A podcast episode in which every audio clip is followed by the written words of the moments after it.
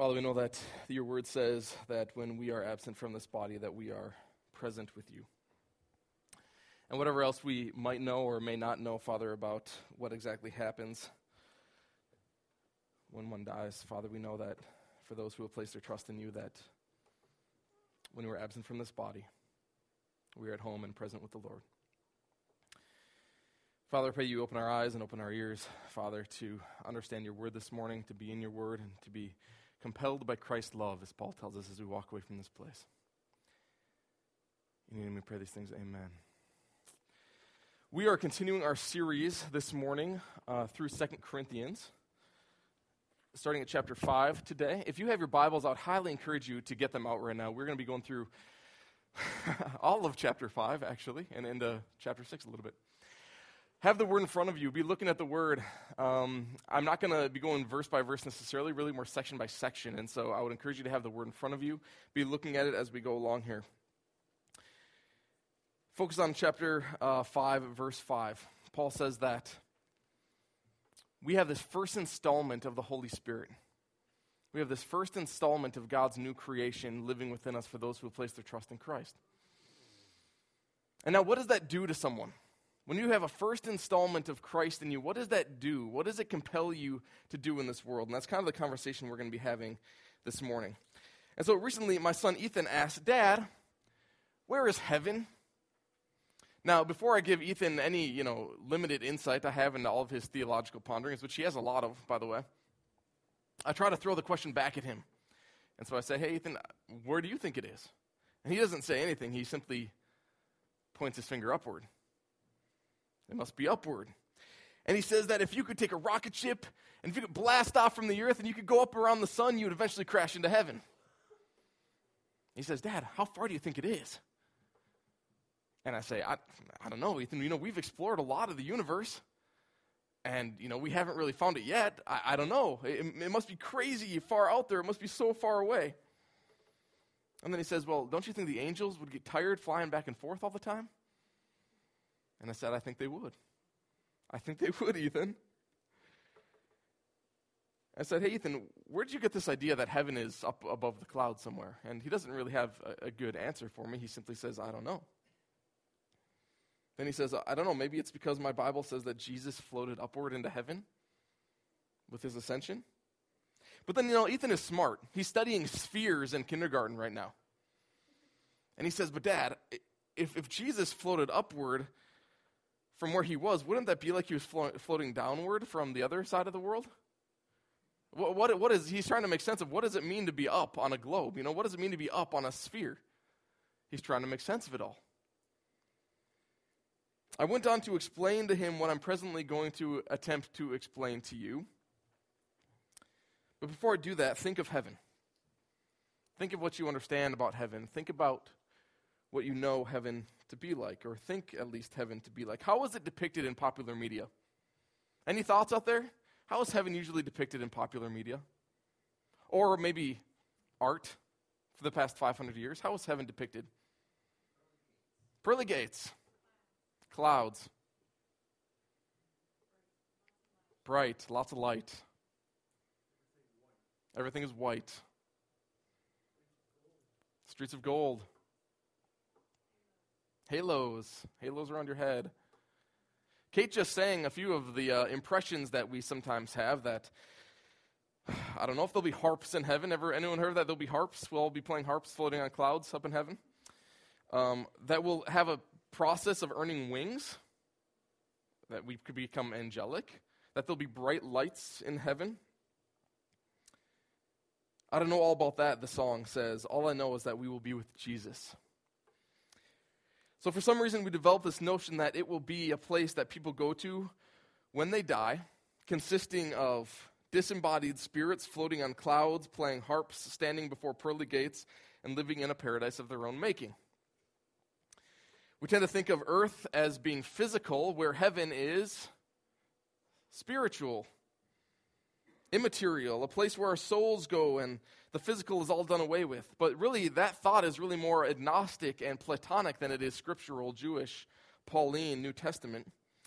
And Paul, in this section of 2 Corinthians, is very eager to emphasize that fact.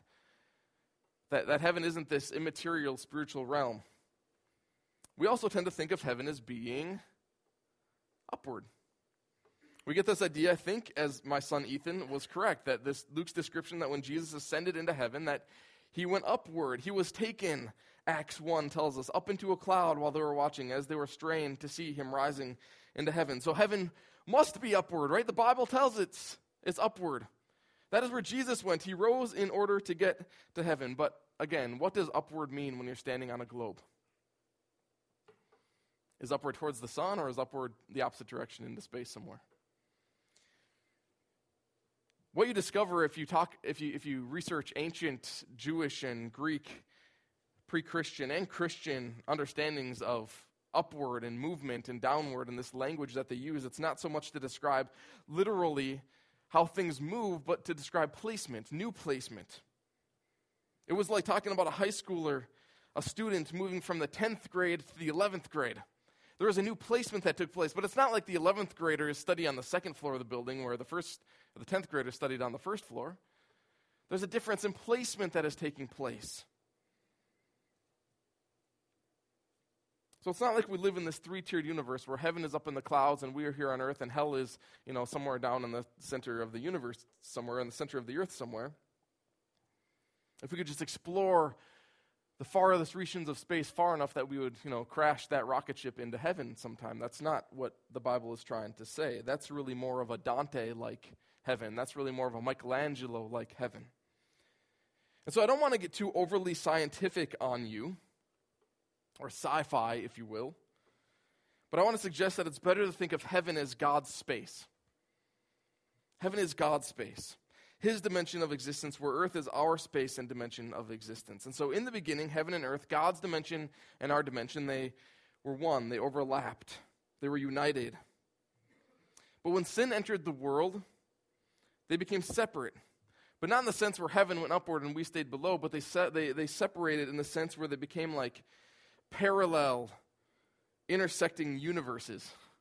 Again, I don't want to get too overly sci fi on you. One of my favorite authors, N.T. Wright, said, When the Bible speaks of heaven and earth, it is not talking about two localities related to each other within the same space time continuum, or about a non physical world contrasted with a physical one, but about two different kinds of what we call space, two different kinds of what we call matter. If you could peel back the veil of God's dimension, if you could peel, peel back the, the air surrounding us, if you could peel back the veil, what you would find is that God's space, his realm of existence, his dimension is all around us. It's not up in the cloud somewhere, it's all around us. And so the reason I bring this up to you today is because as we address our section in 2 Corinthians, you must realize that Paul's understanding of uh, where God is, of where God operates, and Paul's understanding to be with him in that space, it's drastically different than our typical understanding. It's drastically different than what the world tries to tell us that space it's like through popular media and art.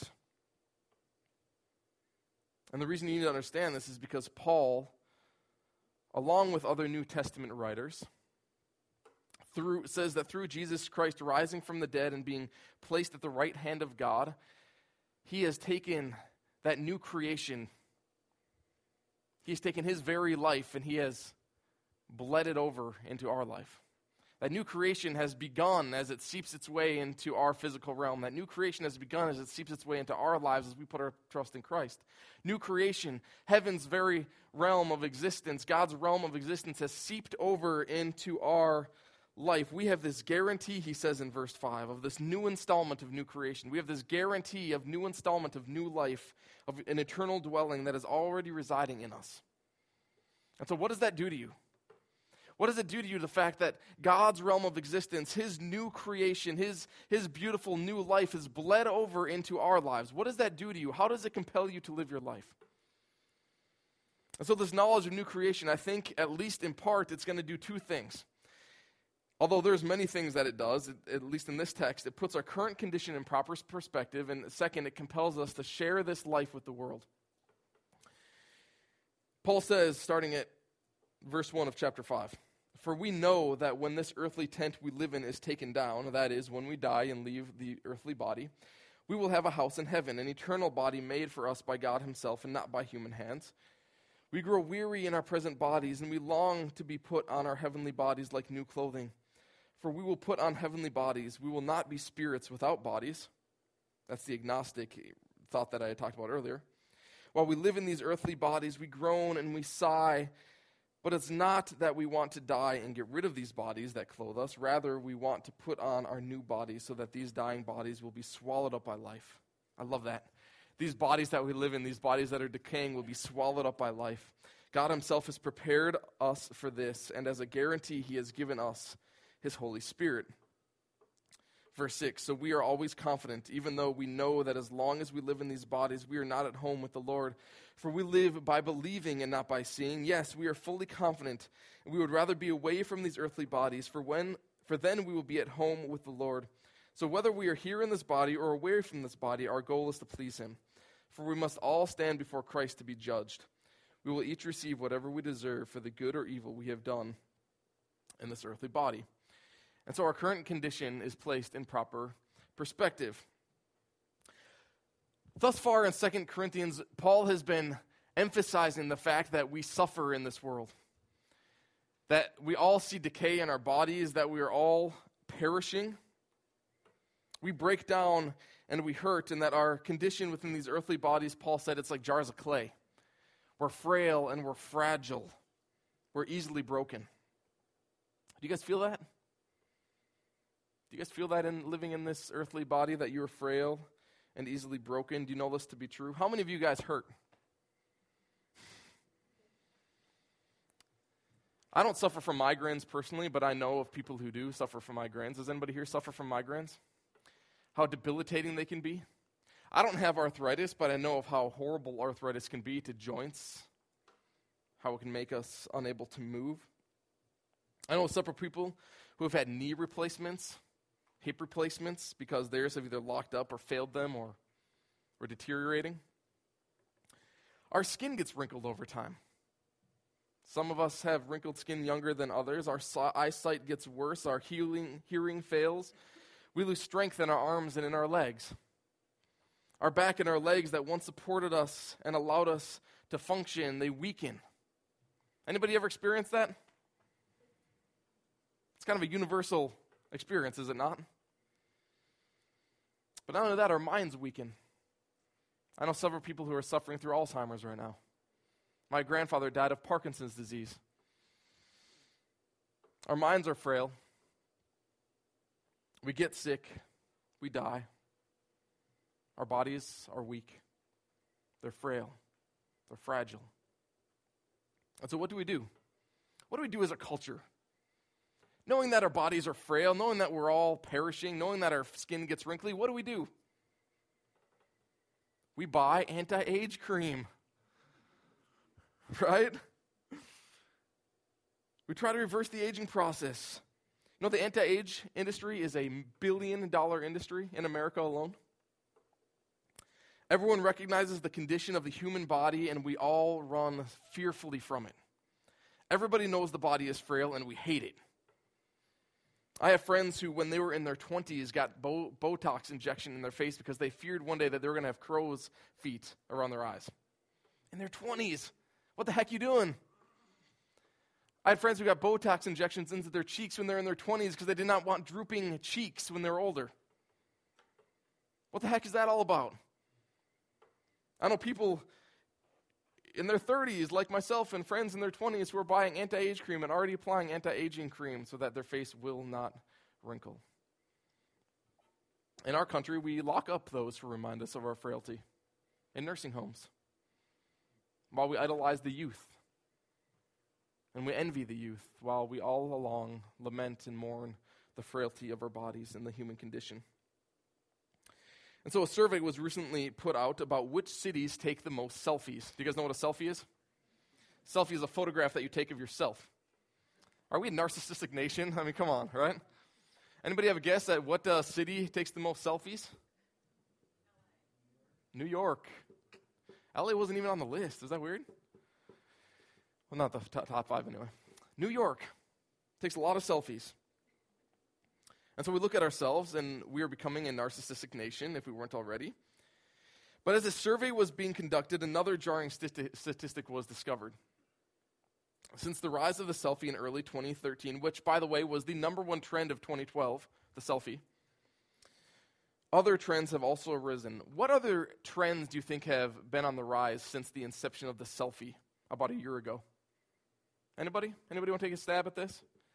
What other trends are Americans participating now that we take a lot of pictures of ourselves? What? Group pictures. Yeah, group selfies. Okay. Yeah, a lot of more group selfies. What other trends are on the rise now that we take a lot of pictures of ourselves? What else are we doing? Instagram, okay. What? Photoshop. It actually has nothing to do with technology necessarily. Now that we look at ourselves a lot more than we used to, what are we doing? Thinking about ourselves more and therefore exercising. Oh man, I'm just going to tell you, come on. We're hating the way we look. We don't like the way we look. So you know what's been on the tr- you know what's been on the rise sharply over the last year? Nose jobs. 10% increase over the last year since the beginning of the selfie. Hair implants, Botox injections. We don't like the way we look, and so what do we do? We run from it. We change it, we manipulate it. We as a people are doing everything in our power to cover up the fact that one day these bodies are going to fail us. One day these bodies will stop working, and one day we are going to die. And the devil has played a keen trick in creating this incessant need to forget that we are mortal. Because the entire anti aging industry, I suggest, is about helping us forget the fact that one day our bodies are going to give out. Or one day we will die and we will all stand before the judgment seat of God, and the devil loves it. So, what Paul begins to do in chapter 5 of 2 Corinthians, though he's really been doing it all along, is to say, stop focusing on yourself. Don't focus on this broken world. Don't focus on the frailty of the human body and the condition. Start looking beyond to the person of God, to the risen Lord and his new creation, to God's realm of operation, what we call heaven, and the life that will be lived with him when our bodies do eventually fail us. Stop focus, start focusing on the hope you have in new creation. Look beyond this world. Your intense longing to live forever cannot be satisfied by more exercise. It cannot be satisfied by anti aging creams and surgical procedures, but it can happen through trust in Jesus Christ. And that will change your motivation and your perspective within our current condition. And so we all recognize this, right? That our present bodies are mortal and they're doomed to die and they're heading for corruption and they're decaying. And Paul says, while we are in them, we groan and we sigh and we grow weary. And this is true of everybody. How many of you guys groan and you sigh and you grow weary of the life and the body that you live in? You get up in the morning and your joints hurt and you sigh. You get off the basketball court and you start to wonder, man, was that hour of exercise really worth the one week that I'm going to have to be wobbling? I felt that this week. You forget, you forget to, you begin to forget things and you wonder if your mind is beginning to deteriorate you see that first gray hair or that first wrinkle, and your mortality starts to show its face. Everybody experiences this on some level. We all experience this on some level. And this is why the world reacts to aging and the anticipation of death the way that it does. Because whether we like it or not, these bodies will not last.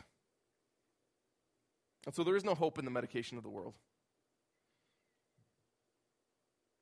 There is no hope in the medication of the world.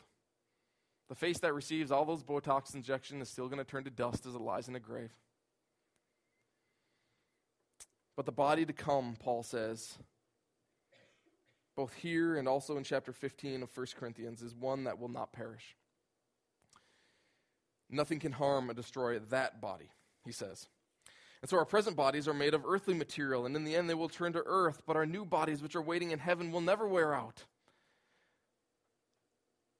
And as assurance of this truth, Paul says God has given us a deposit of the heavenly life, his Holy Spirit. God has given us that first installation of new creation, his Holy Spirit residing in us.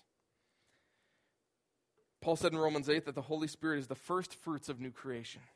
First fruits of new creation, that God's restorative plan, when Jesus rose from the dead and his Spirit burst forth in every person who trusts in him, the Holy Spirit is the first installment of the new life to come. And so, for those of us who have even tasted a crumb of the heavenly banquet table, we want more.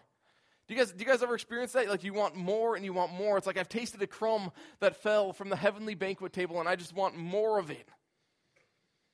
We long to be made new, in other words. We long to be made new. My wife Emily, her grandfather, recently passed away. And he experienced the frailty of his body in, in ways that were, that were beyond imagination through strokes and heart attacks and, and hip replacements and all sorts of things. His body was deteriorating. And, and he asked, God, why won't you just take me? I just, I just, I want to go, Father. For years, for years, he wanted to go. And he wondered why God kept him on this earth. He just wanted to be with Jesus. He wanted that new body that was promised him. He had that anticipation, right? He had tasted the heavenly crown, the heavenly crown, and he wanted more of it. But until the life of heaven is fully revealed, either through death or Christ's return, we are resident aliens longing for a world that is not our own. This world that is full of sin, it is not our home. We don't belong here. We were made for the new world, for the new creation. And so, of course, as Paul says, we would rather be away from these earthly bodies, for we shall all be at home with the Lord. We long for a world to be set right. We don't want these frail bodies. We want new bodies. We want bodies that aren't going to ache and pain. And we don't want to live in the stress of living in the sinful world. We want new bodies. And Paul is saying that it exists in part in every person who has placed their trust in Jesus Christ. You have that first installment of the Holy Spirit. New creation is already beginning to give birth in you. And so when heaven is tasted, you want more. You want to please God and run further into his realm because you realize that he and he alone is the solution to the chaos of the world, that he and he alone is the solution to the decaying world we see all around us. And if it is true that heaven is God's realm here and now, and not some utopian paradise that we're going to escape to upon death, then how we live our lives right here and now matters. Do you guys get that? That how you live your life right here and now matters. Because heaven is just on the other side of the veil, it's not some mystical place up above the clouds somewhere. And so when you stand face to face with God in His realm that doesn't see decay and doesn't see death, then He will purge and judge all that is not decay and death. So preparing us to inherit this new life, this new body, is going to be a process of judgment that we're all going to have to undergo, He says putting our bodies through the fire of judgment will be the burning away of all the dross that is not Jesus Christ in our lives. And so the second component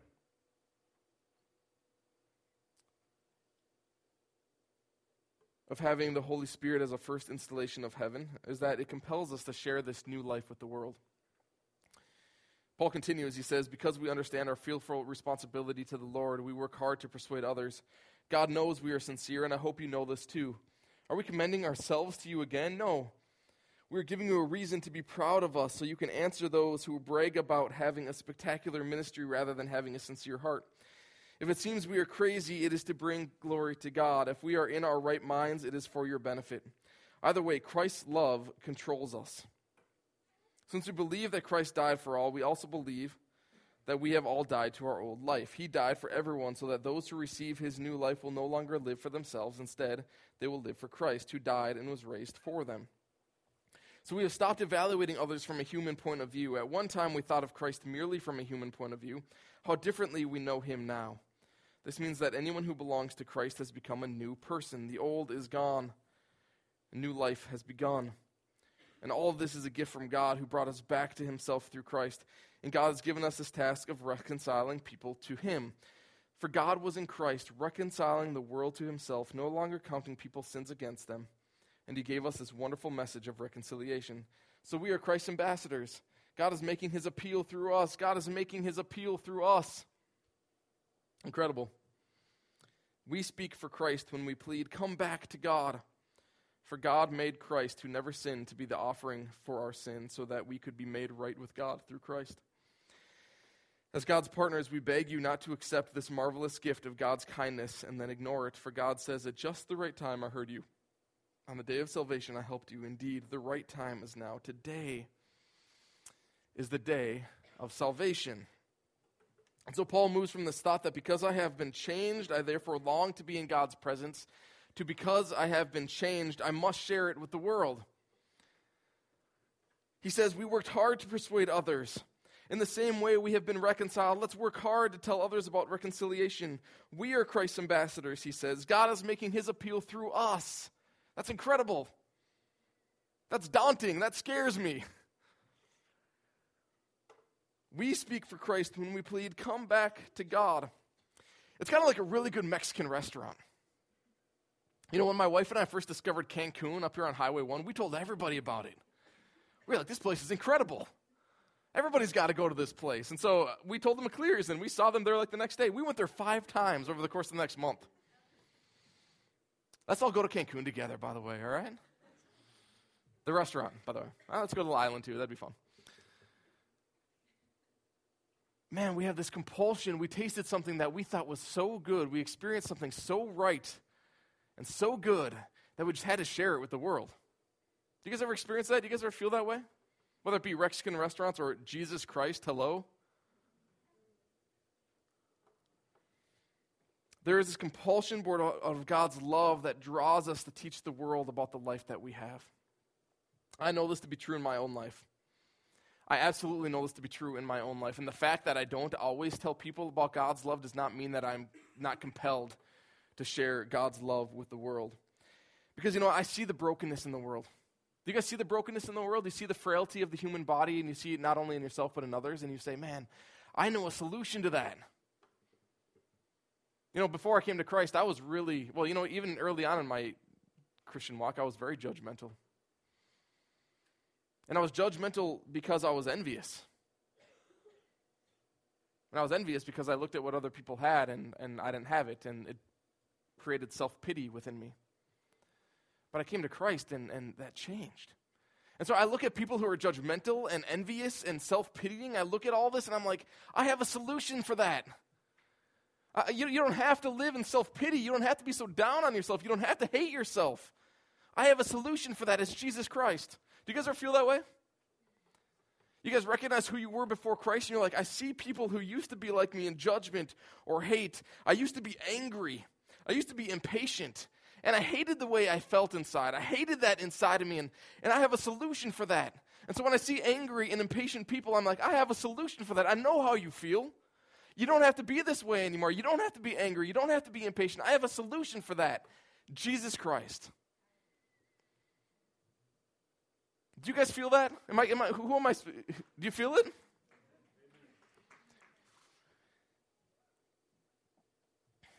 You know, I remember like my life before I came to Christ. I was an interesting kid and that I had a very strong moral compass. I knew it was right from wrong, and for the most part, I always did what was right. I was a rule follower and I was a people pleaser, and so I worked really hard to make sure that everybody liked me. I worked really hard to please everybody, to make them appreciate me, to say the good things about me, to puff me up, and to shower me with praise. And you know what happens when Christ is introduced to a person like that? It creates a Pharisee. It creates a religious kid, is what it creates. A person who is all about just doing things rather than being compelled by Christ's love. And so when I first became a Christian, it was not through the avenue of realization of my frailty and my sinful nature. It was it was because I wanted heaven, to be honest. I reflected one night on what would happen to me if I never woke up from my sleep, and all I could see was darkness. All I could see was black forever and ever and ever, for all of eternity. All I saw was darkness, and it scared me. And so, what did I do? I accepted Christ as my Savior because I was told that in him my afterlife could be changed, that when I die, I would go to heaven.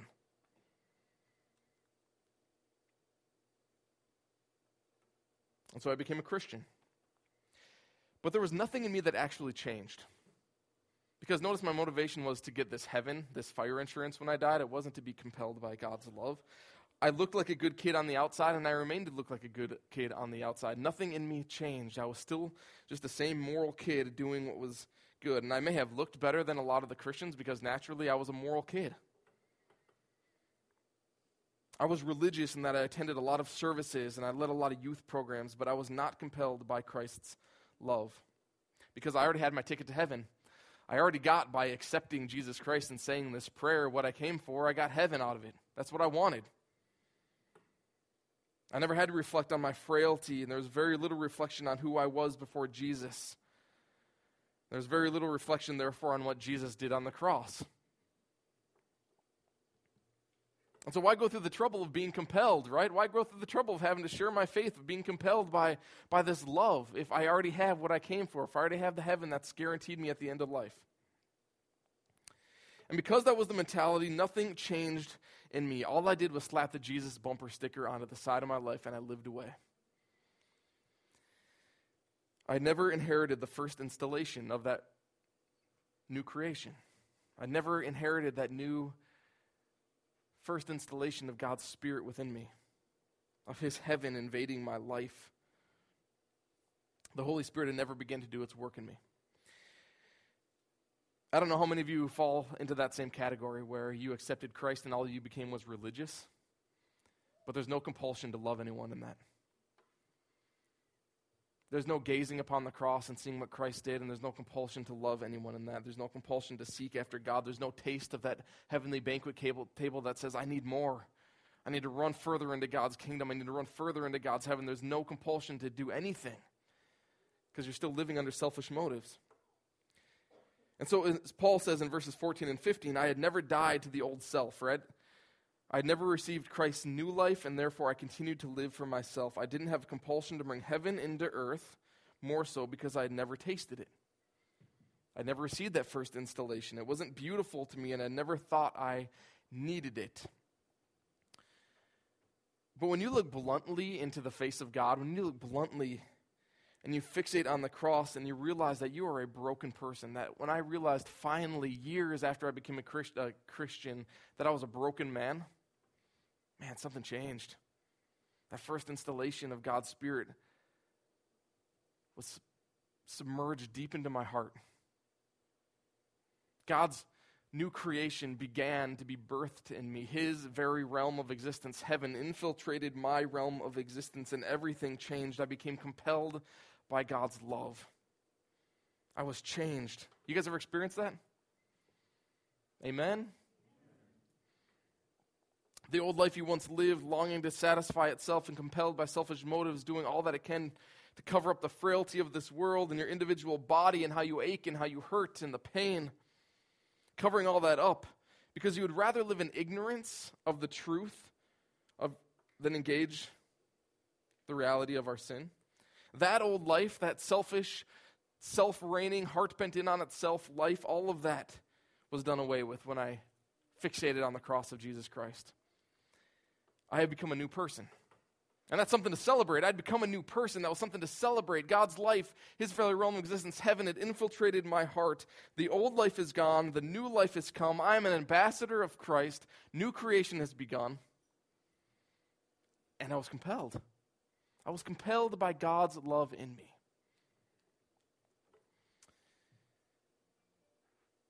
And so are you, friends, Restoration Church. Are you compelled? Are you compelled by the love of God in you to share this with the world? I think of my father. I think of my mother. I think of my sister and my brothers. I think of my neighbors, and I have no idea what their salvation is like. And I think of what an eternity would be like separated from God, separated from God, and we call that hell, by the way. And I'm scared as I think about that. When you guys think of your loved ones and not knowing Jesus Christ, do you get scared? Do you get fearful? How many of you would like to live separated for all of eternity from God? And, uh, and, and, and hell is, is a realm of existence that is in isolation and darkness and separation from God. How many of you think you would get lonely after a few days? Thinking for all of eternity. And that compels me and that drives me to say, My Lord, let me tell you about the God I know. Let me tell you about what Jesus Christ has done for you to, to release you from the frailty of your body, to release, to release you from that hatred and that, and that anger that you feel and that impatience and that judgment. Let me tell you about the God I know. Are you compelled? Are you Christ's ambassador? Is God making his appeal through you? Are you a reconciler? I can't force you, Restoration Church, to be a reconciler. I can't force you to be compelled. I can't force you to be God's ambassadors. But God's Spirit living in you, it compels you to be so. If you put your trust in Christ, you are compelled to be so. And so I plead with you, along with Paul, to not ignore this privilege. Please don't ignore this privilege of sharing Christ with the world.